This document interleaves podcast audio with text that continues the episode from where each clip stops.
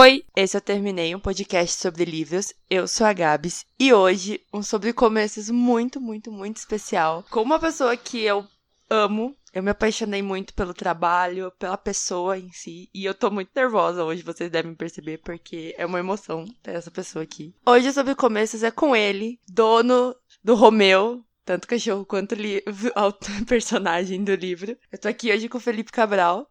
Oi, Felipe. Ei, Gabs! Ei, todo mundo! Obrigado pelo convite. Estou muito animado também para estar aqui com vocês. Antes de a gente começar a falar sobre o trabalho do Felipe, eu queria que você se apresentasse para o pessoal, contasse um pouquinho de você. Show. Bom, gente, é, eu sou Felipe Cabral, eu tenho 36 anos, eu falo aqui do Rio de Janeiro, sou carioca e a minha carreira começou como ator, na verdade, com 20 anos, na escola O Tablado, que é um uma escola de teatro tradicional aqui do Rio de Janeiro, né, no Jardim Botânico, na Lagoa. E aí depois eu sempre gostei também de escrever, comecei a fazer peças de teatro. Em 2012 eu fiz meu primeiro curta-metragem chamado Gaydar, tá até no YouTube disponível. E aí a partir dali eu não parei mais com roteiros. Em 2011, 2012 eu também fiz uma websérie chamada Quero Ser Solteira, que tem no YouTube, depois foi pro Multishow. E aí fiz curtas-metragens, comecei a rodar festivais de cinemas LGBTs, comecei a ganhar essa, essa confiança e perder o medo de que se eu fizesse trabalhos com esse protagonismo LGBTQIA+, eu fosse estar tá perdendo trabalhos e fosse prejudicar a minha carreira. Pelo contrário, eu comecei a entender que eram essas as histórias que eu estava querendo contar e que o que eu achava que eu estava perdendo não era para mim mesmo. Então, fiz esses curtas, depois dos curtas eu acabei indo para Totalmente Demais, que foi uma novela da Rede Globo do horário das sete, em 2015. Depois da Totalmente Demais, eu fiz três temporadas do Vai Que Cola no Multishow como roteirista. Voltei para a Rede Globo fazendo é, como roteirista, né, colaborador na novela Bom Sucesso, das sete também da Rosane Schwartzman e do Paulo Raume, em 2019, né? E depois, em 2020, já veio a pandemia e eu fiz o Cinco Vezes Comédia na Amazon Prime. Tô desenvolvendo um outro seriado na Amazon Prime, que ainda não posso falar qual é. E junto a isso, eu tenho um canal de literatura voltado para divulgar literatura LGBTQIA, chamado Eu Leio LGBT, que eu inventei em 2017, né? Então já tem aí uns cinco aninhos. E fico muito feliz porque a partir dele eu também fui convidado para fazer mediação e curadoria de mesas na Bienal do Livro do Rio, onde eu estava em 2019, passando por aquela tentativa de censura do Marcelo Crivella, e daí surgiu o primeiro beijo de Romeu, que a gente vai falar um pouquinho mais. Então, fiz um breve, grande resumo da minha carreira para vocês, para até chegar no livro agora, que vai ser o tema aqui do nosso papo também. Então, já que a gente está falando do livro, conta para mim como que é, funciona o seu processo criativo. Ai, Gabs, depende muito do produto, na verdade. Assim. É, os meus curtas-metragens, por exemplo, é normalmente uma ideia que vem na cabeça, um conflito, e eu vou ali e estruturo a, aquela micro-história, né? Quando é novela, por exemplo, que eu participei, eu era roteirista e pesquisador das duas novelas. Então eu entrava na equipe antes dos outros roteiristas também. E aí tem toda uma etapa de pesquisa mesmo, assim. É, em Bom Sucesso tinham personagens que trabalhavam, tinha um núcleo que era a Prado Monteiro, uma editora, né?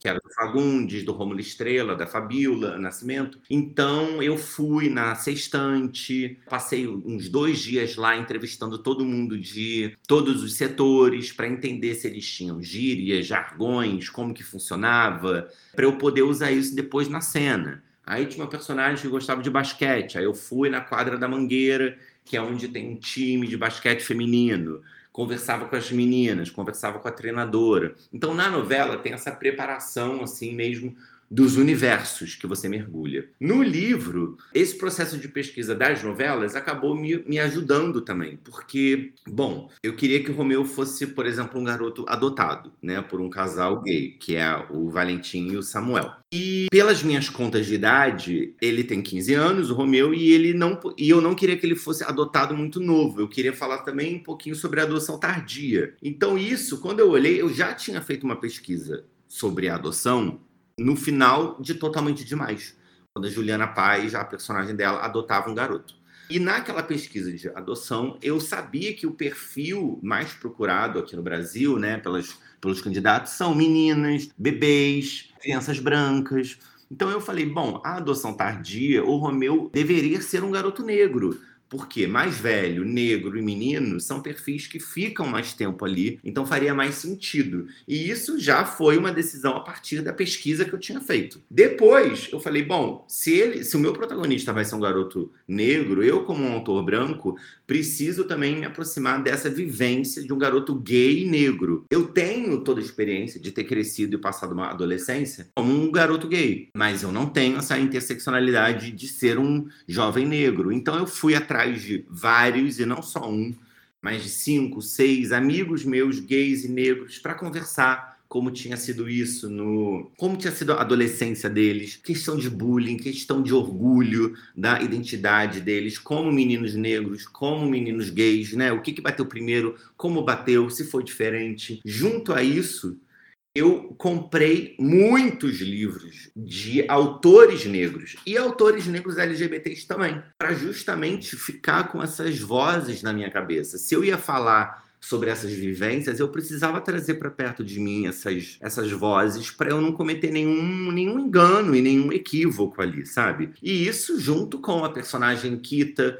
que é uma travesti preta, eu comecei a seguir várias travestis negras no Instagram, ver todos os reels que elas faziam, que tipo de questões que elas tinham, o que, que elas estavam falando. A Kita é uma youtuber, é uma influencer, então que tipo né, de vídeos que elas estavam criando. Então isso tudo eu lido como pesquisa e lido como processo criativo. Eu fiquei cinco meses lendo referências, vendo filmes de pessoas negras e LGBTs para abraçar esses personagens que eu tinha na minha história. E aí, pensando em estrutura, esse tempo também foi o tempo de eu fazer essa grande escaleta essa grande estrutura do meu livro. Então eu dividi em capítulos. Eu coloquei primeiro os ganchos finais de cada capítulo quais eram as minhas grandes reviravoltas, né, para eu encerrar cada capítulo e prender o interesse do leitor. Isso já é muito inspirado em como eu trabalhava nas novelas. A gente sempre debatia toda semana os ganchos de cada capítulo, de segunda, de terça, de quarta. Então eu já tinha isso como, como prática na minha cabeça, fazer esses ganchos finais de capítulo. E aí depois disso eu dividi os acontecimentos por capítulo, o que, que acontecia detalhadamente em cada capítulo,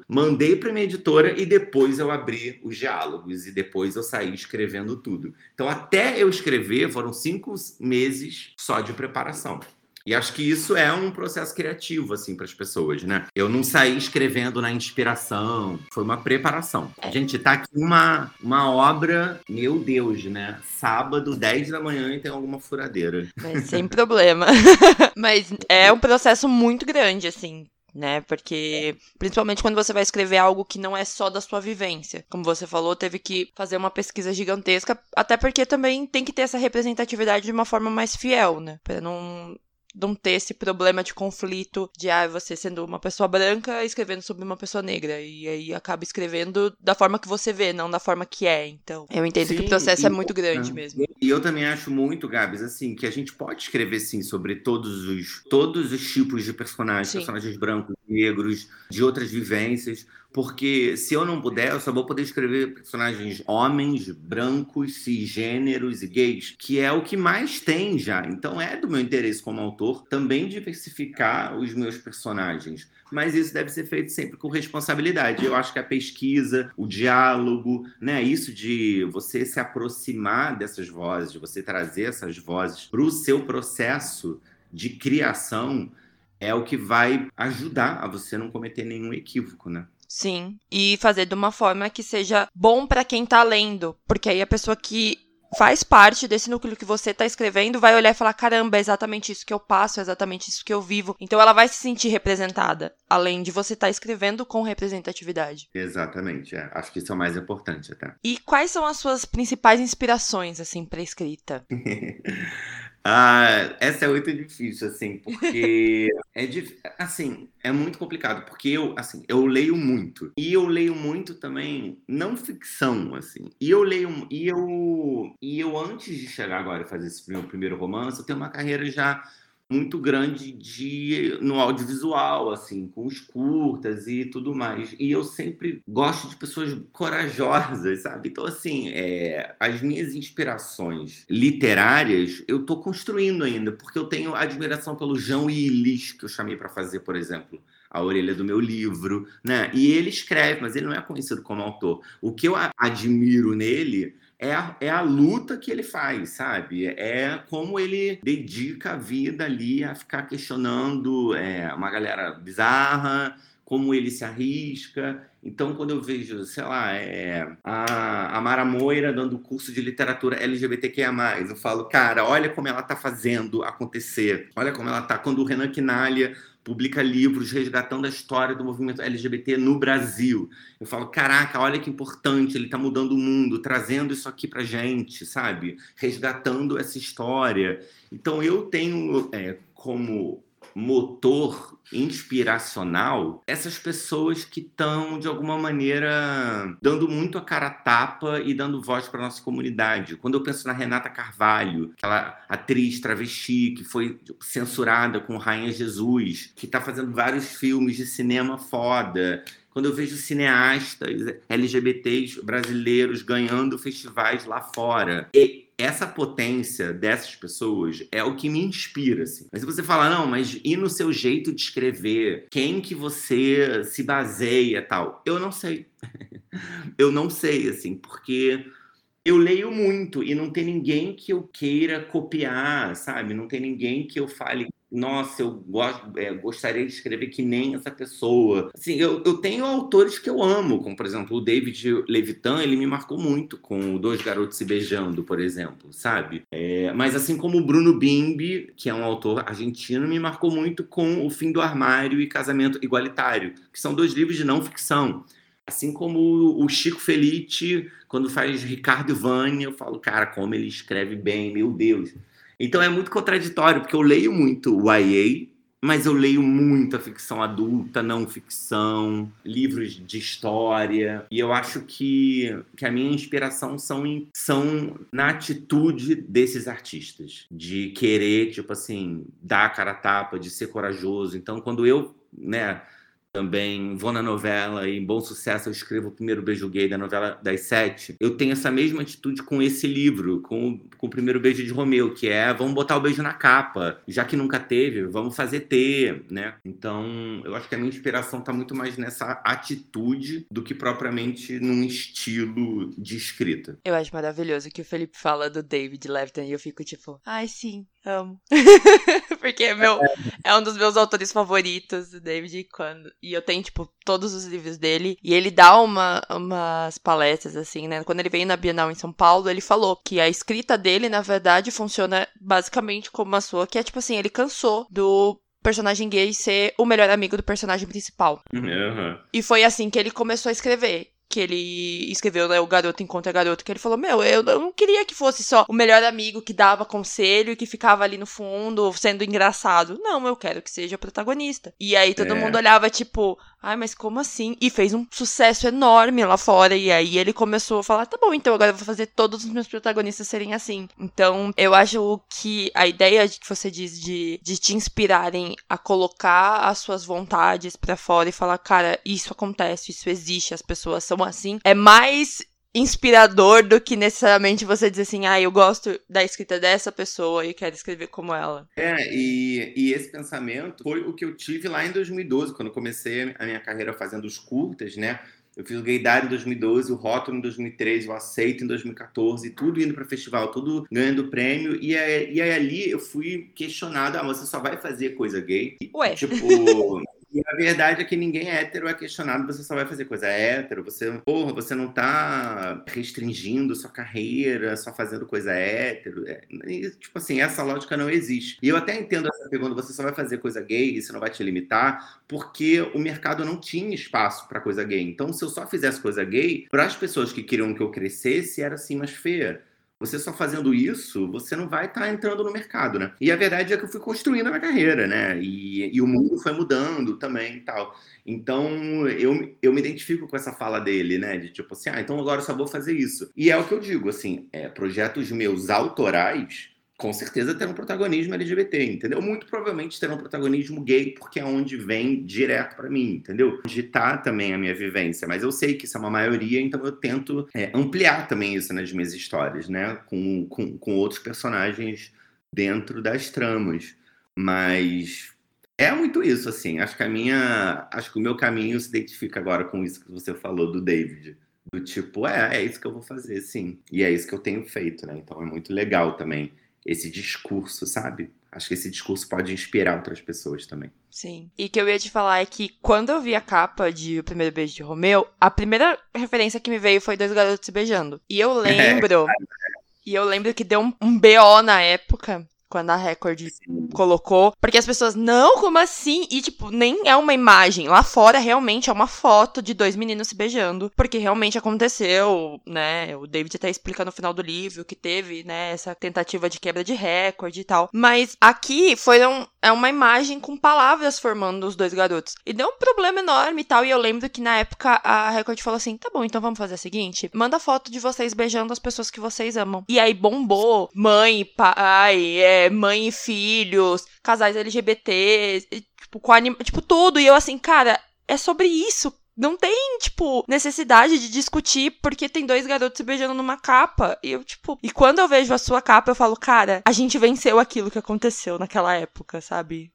É, não, total. É, sim, realmente, tem essa coincidência feliz, né? Dos, dos dois garotos se beijando ser da minha editora também, né? Ser da galera, né? E é um livro que me marcou muito. Eu tenho aqui essa capa brasileira, claro que esse livro me marcou. Até comprei lá na Bienal agora, em 2020 a nova edição que tava novinho. Falei, ah, eu quero, novinho esse livrinho de novo. E, mas eu comprei também a, a versão em, a versão estrangeira, americana, né? Que é com a foto dos dois garotos se beijando. Porque eu queria ter também aqui comigo, tipo, esse outro livro com essa imagem mais explícita. Mas sim, a Rafaela Machado, que é minha editora, né? Ela, ela me contou sobre esse caos, né? Que teve, acho que em 2007, até quando lançou esse livro. É, Os Dois Garotos e uma rede de livrarias não quis expor o livro. E aí deu todo esse bafafá, tal, tal, e o livro virou um best-seller, né? E eu sim. falava, Rafa, se alguém censurar o meu livro, ele vai estourar.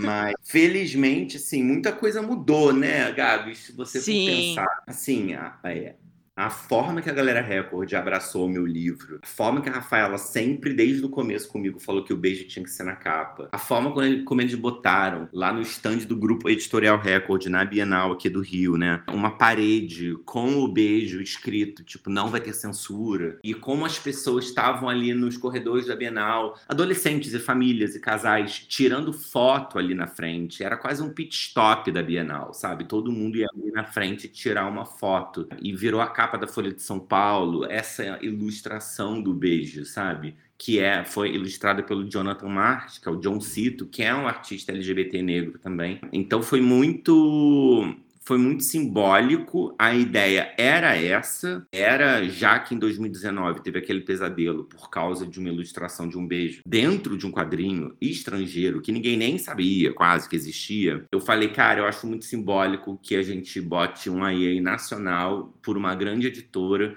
com um beijo na capa porque até saíram aí falando das problemáticas, né? Saíram matérias assim, tipo, ah, o primeiro beijo gay na capa, nanã, e eu mandava no release, tipo, a minha assessoria mandava, publicado por uma grande editora, né? Porque automaticamente já vieram pessoas, não, mas vários livros independentes já fizeram, e somos apagados, e só importa grande, as, as grandes editoras, e na verdade, zero foi isso. Uma publicou isso e a gente mandou corrigir, falando: não, bota aí que foi por uma grande editora. Não fomos o primeiro a fazer isso no mundo, nem no Brasil, entendeu? Mas sim, fomos os primeiros publicados por uma grande editora. E isso é uma vitória também de todos nós, sabe? Porque eu sabia que esse livro ia estar no Brasil inteiro, nas grandes livrarias, nas grandes redes. Claro que a literatura independente, né, de plataformas, claro que isso importa muito, porque é ali onde estão as histórias mais diversas até hoje em dia, né? Com mais diversidade, porque não tem que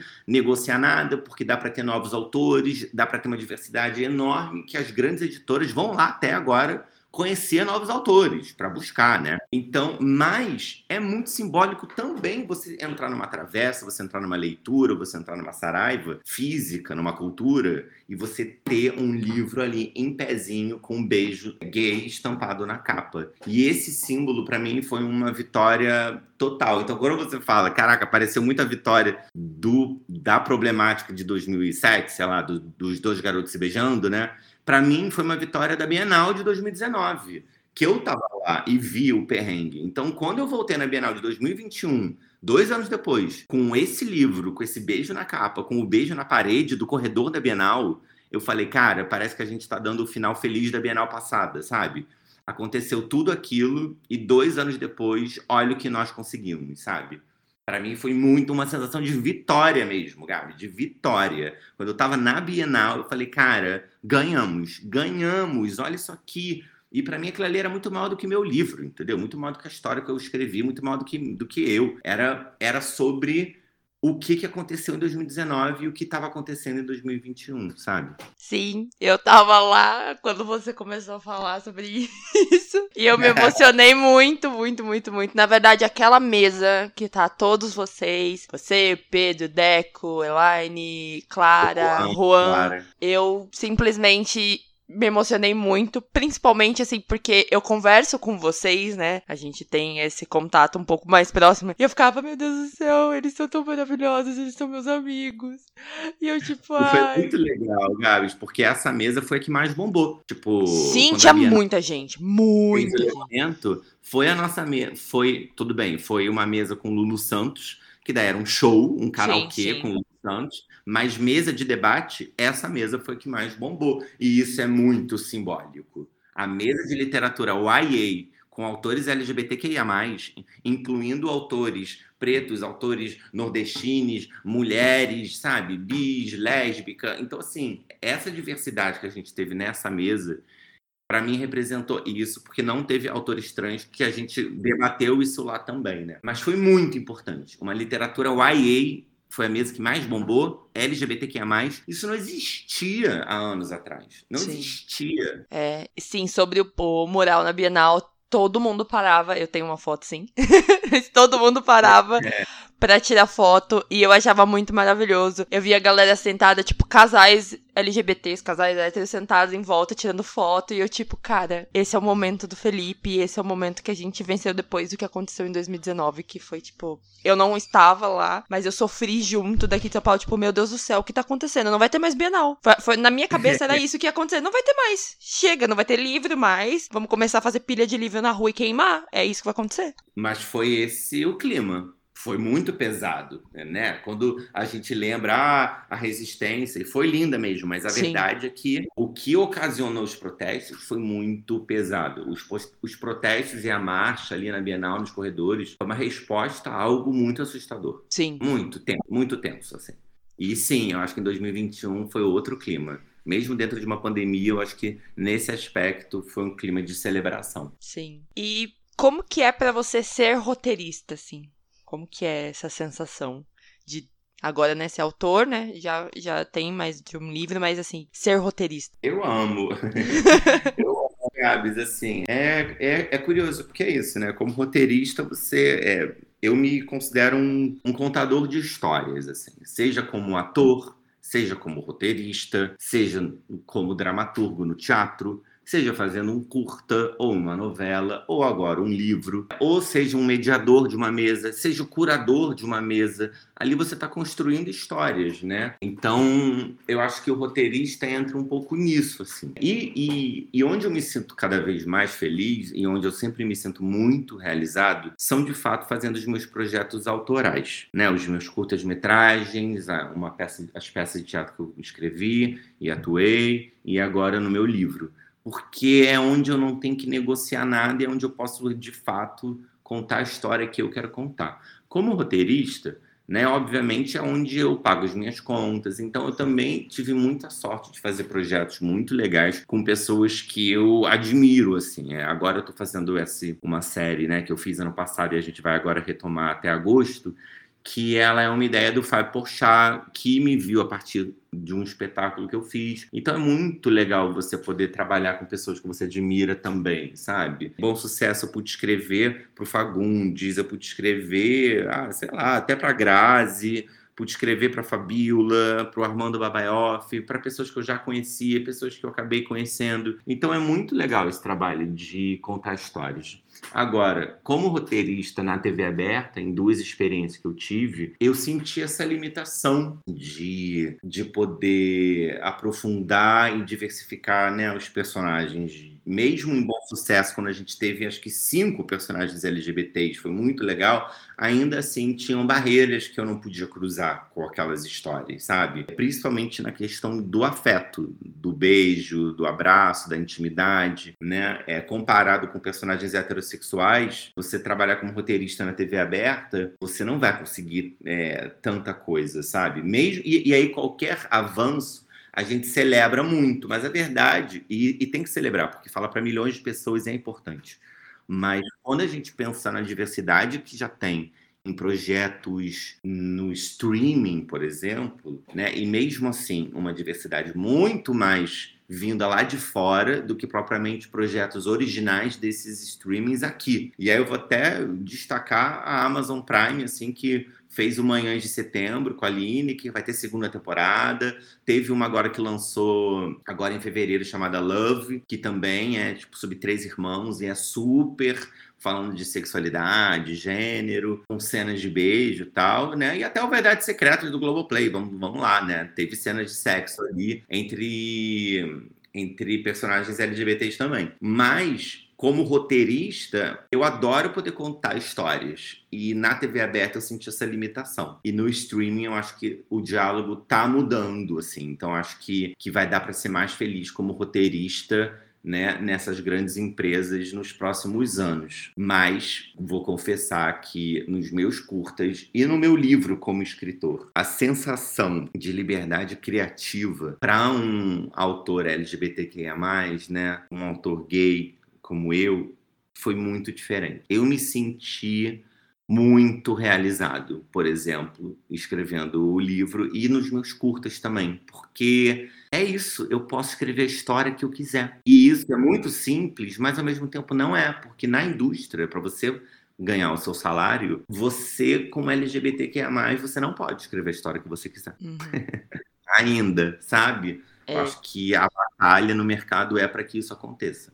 Sim. Então, já que a gente tá falando dele, do grandíssimo Romeu, eu vou fazer uma, uma sinopse, assim, né, que eu mesmo escrevi enquanto eu estava lendo, para pessoal que não é. conhece muito bem a história. O livro conta a história do Romeu, que tem 15 anos, e ele se apaixonou pelo Aquiles, que é o melhor amigo dele. E aí, no dia que os dois assumem um pro outro que eles sentem, né? O Guga, que é o filho do prefeito do Rio de Janeiro, tá lá na biblioteca e fala: Aí, ó, os viadinhos se beijando. Eu não acredito. E não sei o que. E, tipo, faz mais estardalhaço e literalmente joga eles pra fora do armário. E aí o Romeu vai lá e dá um soco na cara do Guga, porque, tipo, por tudo que ele falou, porque ele não fala só isso, mas eu não vou entrar no mérito do que ele fala, porque vocês precisam ler para sentir que, assim, dá vontade de aplaudir o que o Romeu faz.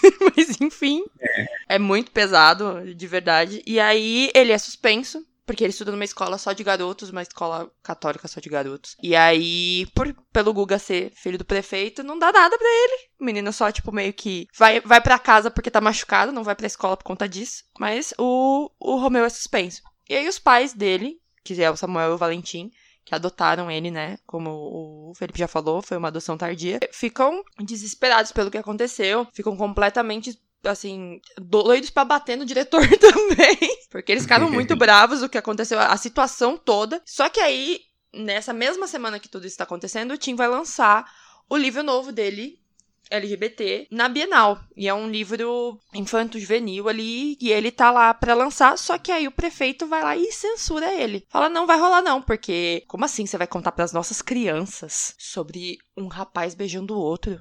Como assim? Não, não pode. E aí o livro passa toda essa trajetória além do Romeu se descobrindo, se aceitando e tendo orgulho de quem ele é como um menino preto, como um menino gay, com todo o apoio das outras pessoas que ele conhece ali que tem todo um trabalho de falar para ele, cara, você não tem problema você se sentir assim, não tem problema você tá dessa forma, mas você tem que entender que esse é você e você tem que se aceitar dessa forma. E todo o crescimento do Romeu ali na história, e aí você passa o livro inteiro desesperada, tipo, meu Deus do céu, que horas que o Aquiles vai aparecer e dar um beijo nesse menino.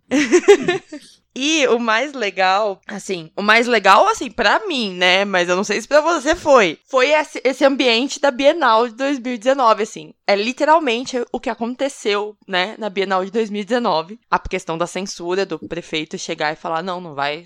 Que é isso? Os, mandando fiscais para ir retirar os livros. E na história do Felipe tem a Kita que faz a parte que foi feita por várias pessoas, divulgado por vários artistas, youtubers, que foi a distribuição dos 15 mil livros gratuitamente LGBTs para todo mundo. Só que no livro de Felipe não estão embrulhados com aquele embrulho maravilhoso que foi como nós parceiros da Record recebemos, só que com a frase diferente. Então, Primeiro, antes de a gente falar de tudo o que acontece, eu quero saber como é que foi para você revisitar a Bienal de 2019 na escrita. Ai, Gabs, foi, foi muito legal, assim, porque eu tive a possibilidade de mostrar para as pessoas um pouquinho o clima de como foi estar tá lá na Bienal de 2019, né? Várias pessoas que leram o livro, algumas que estavam lá falaram: "Nossa, eu me senti super no clima", e outras que não estavam lá falaram: Nossa, eu me senti na Bienal, assim. E, e, isso foi muito bom, porque de uma certa forma, quando eu escrevia, eu já tinha um controle do que, que ia acontecer, né? Então eu não fiquei tão tenso quanto eu estava lá na Bienal. E tem horas importantes ali, como por exemplo, né, a marcha, o protesto das pessoas com os livros nas mãos. Foi muito bom poder descrever aquilo como, como foi para mim, né? A partir do meu olhar lá, como foi tudo isso. Mas ao mesmo tempo também era legal porque era, uma, era um capítulo, era um momento de virada do Romeu, do protagonista. Então era legal e era muito diferente, porque várias coisas eram inventadas a partir da minha história e dos meus personagens, né? O Romeu não existia, não estava lá. Ao mesmo tempo, dava para eu descrever o clima da Bienal, né? Como era entrar e estar tá com aquelas pessoas é, marchando, protestando, as editoras pendurando as bandeiras de arco-íris nos seus estandes, você entrando, atravessando a catraca, vendo as pessoas sentadas no chão lendo livro.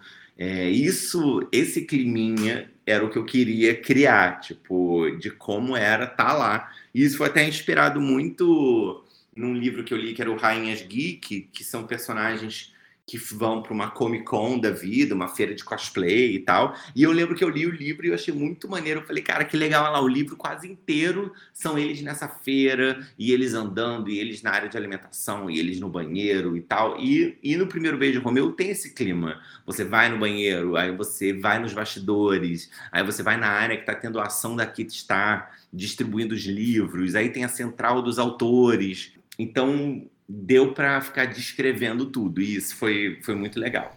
Né? Para quem não leu o livro ainda, você vai pegar o livro na mão e vai ficar assim: Isso aqui parece nome de livro.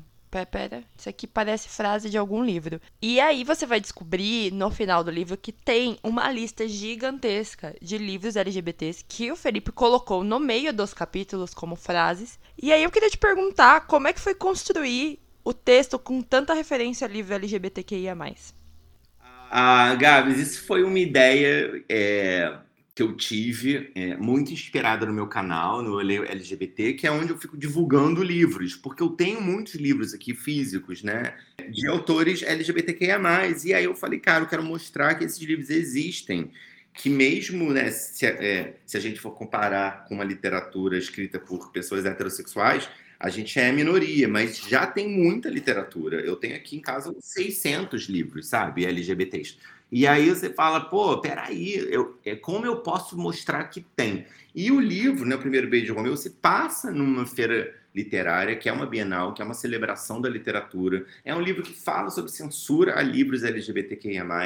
Então eu falei, cara, ia ser legal se quando acabasse o livro, as pessoas também vissem que, olha, esse não é o único livro que você está lendo LGBT, sabe? Tipo, olha quanto tem. Olha que legal aqui, ó, vou te dar 182, né, que foi o, o, que o que acabou ficando assim, né, nessa lista do capítulo final, assim, né? Então, essa ideia partiu mais como um estímulo e uma celebração do tipo assim, olha, existe, tá? Você não está sozinho, tem outros livros para você ir atrás, né? Como um estímulo à leitura mesmo, sabe? Queria que a pessoa acabasse falava, caraca, tem tudo isso? Meu Deus, vou atrás, sabe? Ou, enfim, de um, ou de todos, ou de nenhum, mas pelo menos ficou sabendo, sabe?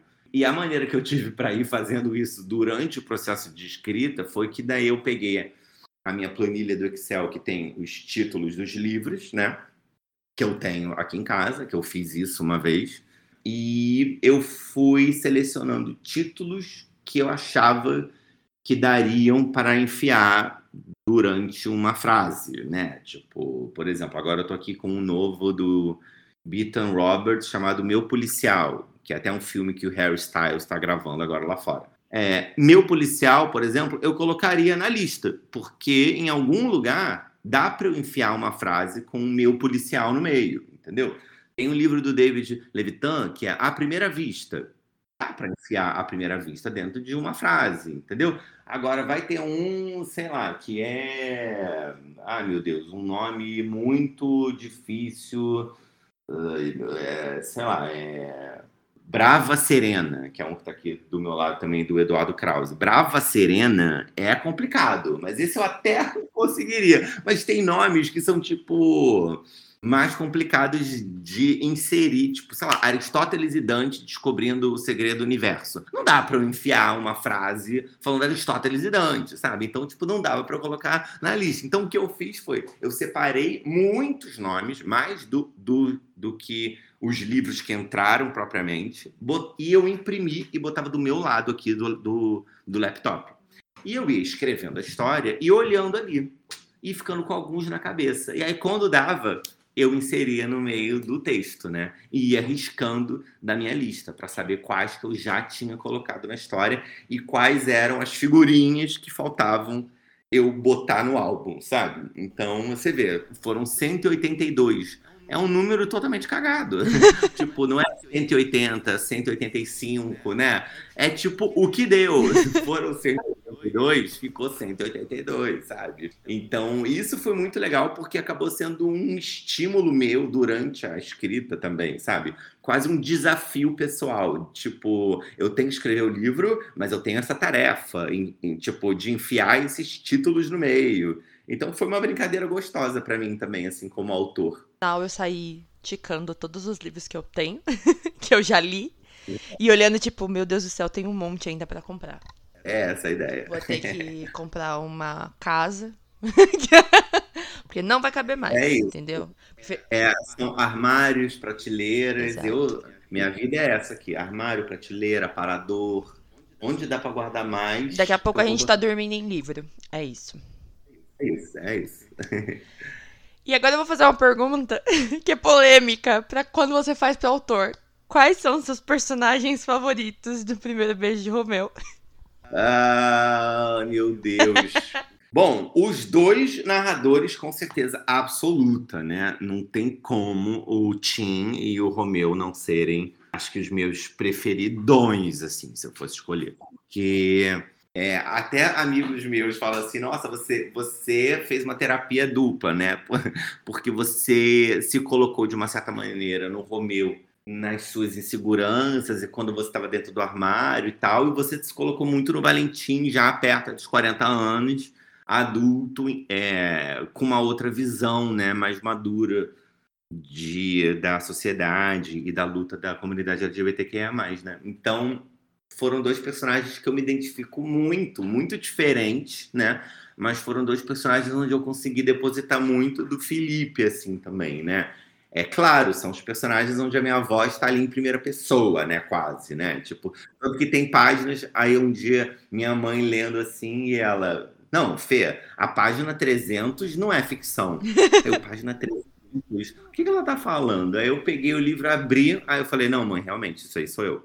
Porque era uma, era um, sei lá, quase um testamento ali de visão de mundo que eu falei, não, isso aqui sou totalmente eu, tipo, então são dois personagens que eu que eu gosto muito, assim, que eu me identifico muito. Eu sei, a Julinha é uma personagem amada, idolatrada desde que eu escrevi a primeira versão. A Rafaela já estava, eu quero um livro da Júlia. Maravilhosa. É, e a Julinha, eu acho que é uma personagem onde, eu, onde a graça dela, para mim, tá que ela é onde eu posso botar muito do meu humor também, sabe? E, e, e, eu amo as tiradas dela, eu amo a personalidade dela, sabe? Eu amo como ela é amiga, eu amo como ela como ela é corajosa, sabe, né? Sim. Tudo que o Romeu tá tá inseguro, ela ela tá pro vamos lá, vamos pra batalha, o que quer que tem que fazer, vamos fazer agora, né? Ela é uma personagem muito legal, assim. Então, a Julinha também, com certeza, é uma. É, eu acho que esse trio seriam os meus faves, assim. Mas é óbvio, o Tim não existiria sem o Samuka. Eu acho Sim. o, o Samuka é muito importante é, para a história. Eu acho a Kita muito importante também pelo que ela simboliza ali, né? É uma heroína de uma certa forma daquela Bienal, travesti negra. Eu acho que ela também traz ali uma força, né? E uma inspiração muito legal. E a Flor e a Eva, que é o meu Floreva Forever, que que eu adoro as duas também, porque eu amei ficar criando o climinha entre elas, assim. Eu chipei muito e fiquei muito. É, acho que elas também têm, têm história para contar ainda, assim. Então, assim, eu amo todos os meus secundários, é óbvio. Mas o Romeu e o Valentim e a Júlia, logo depois, são os meus coraçõezinhos, assim. E eu já, já aproveitando esse momento que estamos falando sobre isso, eu já quero um livro de Floreva, tá? Pode. Por favor, obrigada. E eu queria, assim, de verdade, eu queria uma. Não precisa ser um texto, né? Não precisa ser um, né, um livro. Pode ser um e-book, né? Tipo, poucas páginas. Do ponto de vista do Aquiles. Eu queria saber o que aconteceu é... com ele. Eu sei, eu sei, você não é a única. Meu Deus, me desculpem. Eu queria também que eles fossem um lindo romance, deu tudo errado. O Aquiles, eu acho que ele merece mais. Sim. Acho que ele merece mais. E nos meus planos ele terá mais. Obrigada. É... terá mais e Romilles merece mais também, Sim. né? Porque o livro ele, ele começa com esse casal, né? Começa com eles. Eles são o coração do negocinho, né? É, eles começam e eles fecham a história, mas você não sabe o que é está acontecendo com aqueles, né? Você passa o livro inteiro. Então eu já recebi umas, umas reviews mais revoltadas do tipo, eu comprei pensando que era um romance por causa da capa e o romance é o plano de fundo, e, e tal, tal, tal, e fui enganado, e queria mais, e tal, tal, tal. Assim como pessoas que amaram, né? Óbvio, né? Mas eu entendo um pouco essa frustração, e eu brinco, eu falo, cara, mas, gente, o livro ia começar com ele se beijando. E aí o Guga atrapalhou. Tipo, reclama com o Guga, sabe? Eu queria contar uma história de amor e deu tudo errado para ele, sabe? Mas é, eu acho que numa próxima história a gente vai saber com mais detalhes o que, que o Aquiles pensa e o que, que o Aquiles passou. É... Daria para fazer um livro, por exemplo, com esse mesmo livro do ponto de vista do Aquiles? Daria. Mas eu acho repetitivo, Sim. sabe? Porque você já sabe onde acaba. Você sabe que ele vai parar lá na Bienal e nananã. E bem ou mal, você já sabe o que aconteceu também Sim. ali. Você sabe que ele foi expulso, você sabe que os pais rejeitaram, você sabe que eles brigaram e tudo mais. Eu tenho planos de numa próxima história, de uma maneira que não vai ser flashback, mas de uma maneira quase flashback, a gente vê esses dias do Aquiles. Né? Pensei nisso a aqui, gente... ó, também. Pensei nisso a gente entender o que, que ele passou ali naqueles dias. Mas, enfim, aí são planos planos futuros. Já pode, já pode colocar isso na, na sequência, tá? De primeiro beijo de Romeu. Já eles juntos, e aí. Essa conversa. Não, Romilles, Romilles merece um romance. Sim. Romilles merece agora um, um, o capítulo seguinte. Eu falo para as pessoas também, eu falei, gente, era só escrever mais um capítulo que vocês estavam felizes, né? tipo, escrever mais, tipo assim, eles indo falar com o Valentim Samuca, Romeu apresentando ele como namorado. Mas você sabe que não ia ser assim, né? Que você ia escrever e aí no final o pessoal fala assim, tá, mas a gente quer o depois. A gente é, quer. É, é, é, eu quero, tipo, uma. Eles uma na escola série. nova, fazer não sei o quê, tipo, tudo, entendeu? O pessoal ia querer tudo e já era. E ia virar uma grande série. A Amazon pode comprar os direitos. Vai virar uma grande série de TV com um monte de temporada. Vai ser o Game of Thrones do Felipe Cabral. Pior que eu sei, pior que eu sei. Não, e a verdade é que, felizmente, é uma história que abriu muitos caminhos, né? Porque Sim. Eu vou dar spoiler muito dos finais, assim, mas assim, o Samuca tem uma mudança na vida dele, o Valentim fica pensando o que fazer a partir daquele sucesso ali do final. A Flora e a Eva estão começando alguma coisa. O Romeu e o Aquiles se entendendo ali também o que, que, vai acontecer. O Aquiles com a tia dele, né? E a família dele, o que Sim. vai acontecer. A Julinha com a Kita Star. Então, eu, espertamente, plantei no final toda uma possibilidade de futuro para todos eles, né? Sim. né? Agora, o que, que aconteceu de fato, o que, que acontecerá de fato, aí só. Só e acabou com a sua felicidade, né? Porque agora você vai ser cobrado todos os dias. É, sim, mas assim, eu fico feliz de verdade. Eu, eu adoro esses personagens. Então eu também ficaria escrevendo para sempre. Claro, não quero ficar escrevendo para sempre. Quero, quero outras histórias também. Mas eu acho que e dá pano aí para mais dois livros, na real. Qualquer coisa você escreve um livro novo, mas aí passa no fundo, assim, ó. Tipo, ah, não, não sei o quê. Olha, você conhece a Julinha? Do nada. Entendeu? Uma coisa assim, é entendeu? é Tem uma isso. citação lá e o, e o fã grita em casa. Meu Deus do céu, o Felipe não fez isso. É, vai ser isso. Não, esse Felipe verso virá, só que eu acho que ainda tem pano pra manga pra esse, pro Romeu verso, digamos assim. Vamos, vamos pra Romeu verso primeiro. Né? Aí depois a gente expande. É. é isso, é isso. E já que estamos falando disso, eu não quero que você tenha contratos cancelados, por favor, tá? Você só me fala o que você pode falar. Quais são os seus próximos vem aí de livros e roteiros? Um, eu tenho um filme que, se tudo der certo, é, é um filme que eu estou escrevendo junto com o Porchat, com o Fábio Porchat que a gente deve retomar ele lá para maio, junho e julho. E tem esse seriado que eu fiz ano passado, escrevi para Amazon Prime, que a gente agora vai retomar ele para finalizar de uma certa maneira de março até agosto também. O, o Fábio Porchat e uma outra equipe. É uma comédia romântica, é, fantasia, mas aí também não posso falar muito mais, assim. Mas é muito legal também. E esses são os dois de, de roteiros assim, né? Eu tenho planos, sim, de começar a estruturar o primeiro beijo de Romeu para o audiovisual. Então eu vou trabalhar nisso esse ano, né? Mas isso são coisas que demoram, óbvio. E de livro, eu e a Rafaela Machado, a gente ainda não conversou sobre. É uma conversa que vai rolar muito em breve, mas a gente tem desejos de próximos livros, sim. E eu também estou começando a estruturar aqui, porque eu de fato acho que esse universo dará uma trilogia ao todo.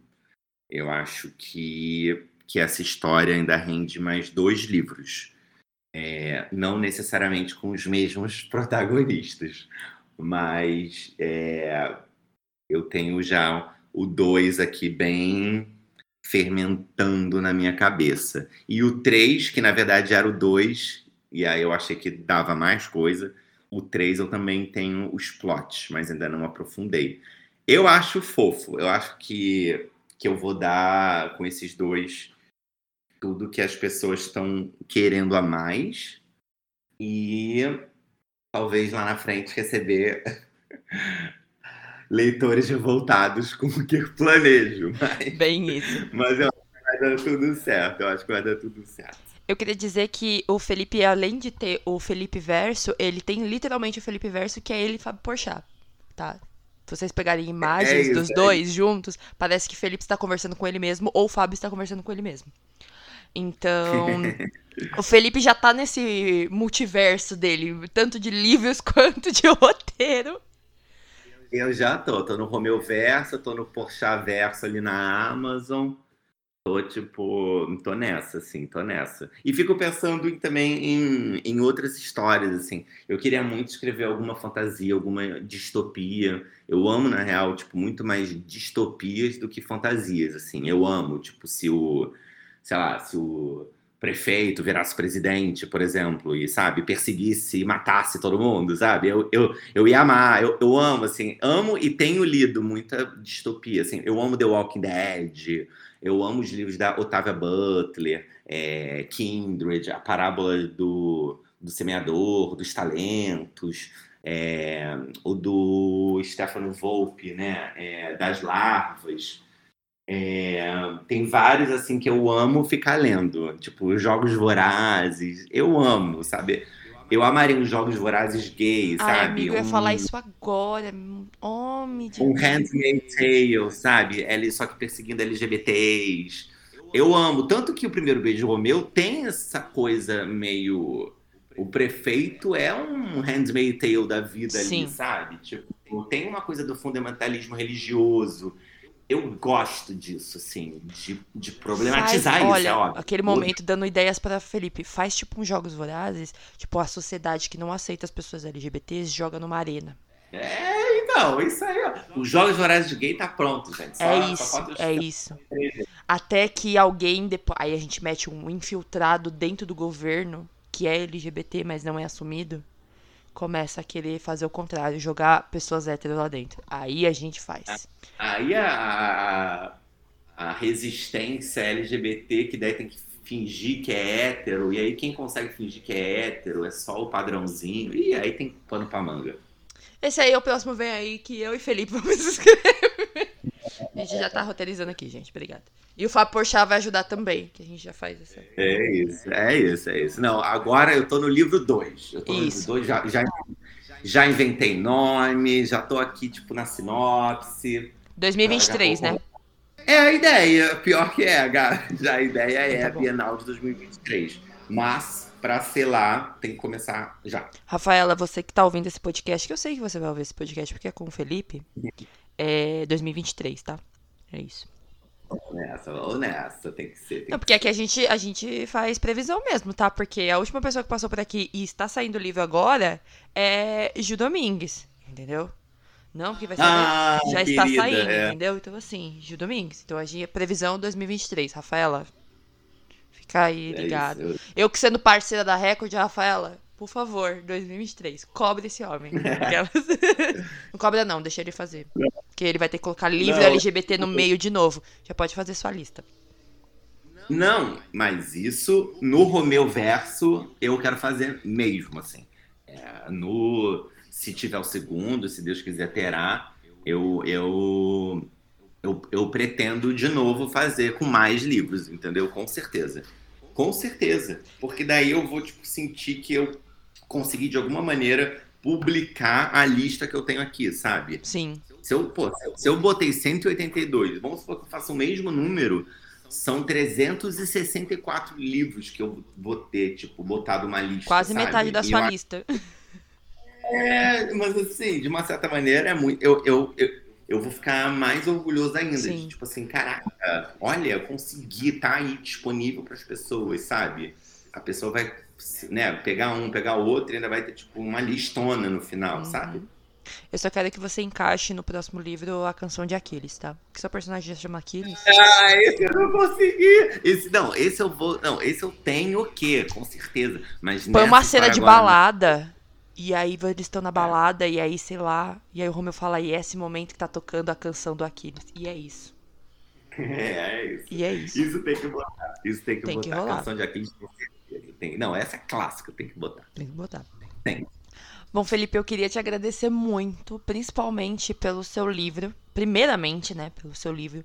Por conta da representatividade, por ter feito a gente viajar no tempo, voltar a 2019 e ver o quanto aquilo foi horroroso, né? O movimento que aconteceu daquilo foi bom, mas a forma como é, o governo jogou as questões LGBTs como se fossem, sei lá, perseguição a demônios e e problemas Sim. sociais que não, que assim, na cabeça deles existem. É uma guerra que eles lutam só na cabeça deles, porque não existe de verdade isso.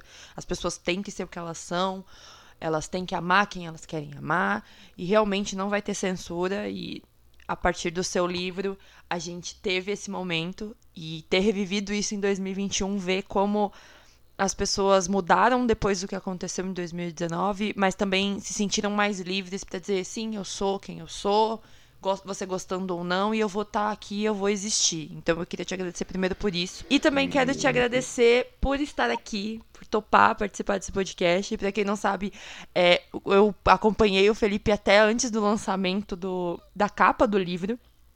E aí eu adicionei ele no Instagram e falei, pelo amor de Deus, eu quero muito seu livro. E aí eu falei do podcast, eu falei, ai, você participaria? Ele falou, claro. E eu fiquei tipo, meu Deus do céu. E aí depois eu fui conhecendo a carreira de Felipe e falei, meu Deus do céu, gente, mas esse homem é muito grande. Eu não tô preparado estruturalmente para isso.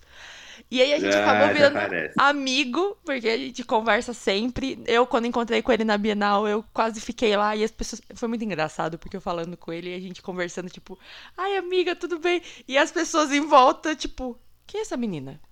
Que papo é esse aí? Então, ela conversa com todo mundo. Porque eu fui falando com todos os autores porque todos eram meus amigos mesmo, assim. E eu acho isso a parte mais legal do meu trabalho. Gabi. E eu queria dizer só que, assim, a parte boa do meu trabalho, né, como podcaster, é realmente esse, de conhecer os autores brasileiros e ter essa proximidade maior com eles e poder chamar de amigo mesmo. Pedro, o Juan, a Clara, a Elaine, o Deco, e agora é você, e tem mais um monte de autores, tem o Pablo, tem a Gil, então eu queria muito agradecer você por tudo isso, por estar aqui também. E agora eu abro para você agradecer, mandar beijo e deixar suas redes sociais para o pessoal conhecer mais o seu trabalho. Ah, Gabs, eu que, que agradeço o convite. É, tá sendo um novo universo para mim, né? Porque, de fato, os curtas, né, eles abrangem um, um né, as, as pessoas que eu conheci eram muitas de festivais de cinemas LGBTs que eu sigo até hoje e é minha galerinha. É, assim como na novela você conversa com outro, com uma outra galera, né, tipo da TV, no teatro uma outra galera e agora na literatura, né, e ainda mais estreando com o livro IA, uma outra galera também, né? Então é muito legal, porque você acaba conversando com muitas pessoas diferentes, de diferentes núcleos e de diferentes referências, né? E eu tenho sido muito feliz, assim, com o primeiro beijo de Romeu, com as pessoas que eu tenho conhecido, com o carinho que eu tenho recebido, com os feedbacks, né? É... E é isso, você passa muito tempo escrevendo sozinho aquela história, então é muito para mim é muito bom poder falar sobre o livro, trocar, é, saber que pessoas conhecem aqueles personagens que ficaram tanto tempo só comigo, sabe? E que se sentem íntimos da, daqueles personagens e querem ver mais daqueles personagens. Essa troca é muito especial, assim, é muito emocionante, muito legal, muito divertido e eu tenho amado todas essas trocas. Então, obrigado, eu amei o nosso papo, amei, amei muito aqui.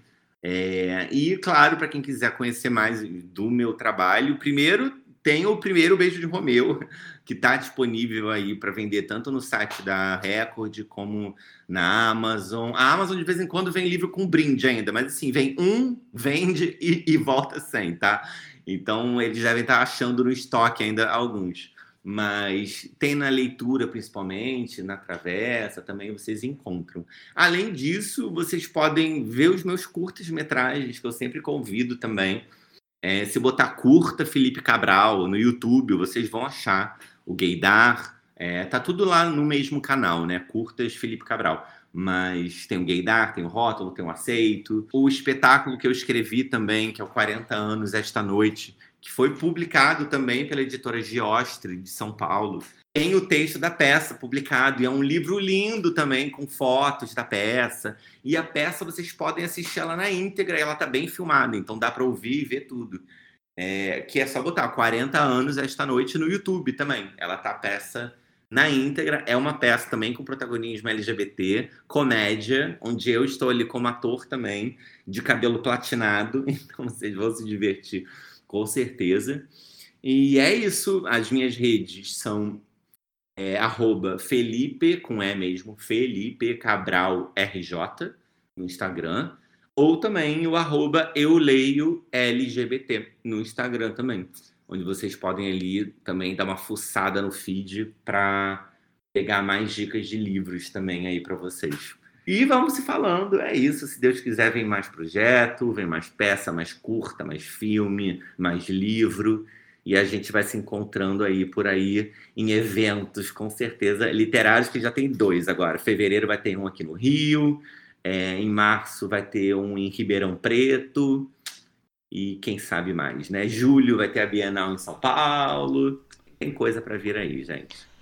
Quem já leu o primeiro beijo de Romeu, manda lá no arroba TermineiCast, manda pro Felipe e manda na Amazon a avaliação de vocês, tá? Que é super importante e Felipe ama. É isso, é isso. Super importante. e tá ótimo na Amazon, gente. Tô já tá 143. Eu falei, gente, tá ótimo, já tá rolando aqui, cheio de textinho lindo. Eu amo, mas é importante mesmo. Quer ajudar? Deixa uma resenhazinha lá na Amazon. E eu vou deixar todos os links que o Felipe falou, tanto as redes sociais dele quanto os curtas, a peça, tudo na descrição do episódio, para vocês irem lá. E é isso, um beijo para quem ficou até agora e tchau. Beijo!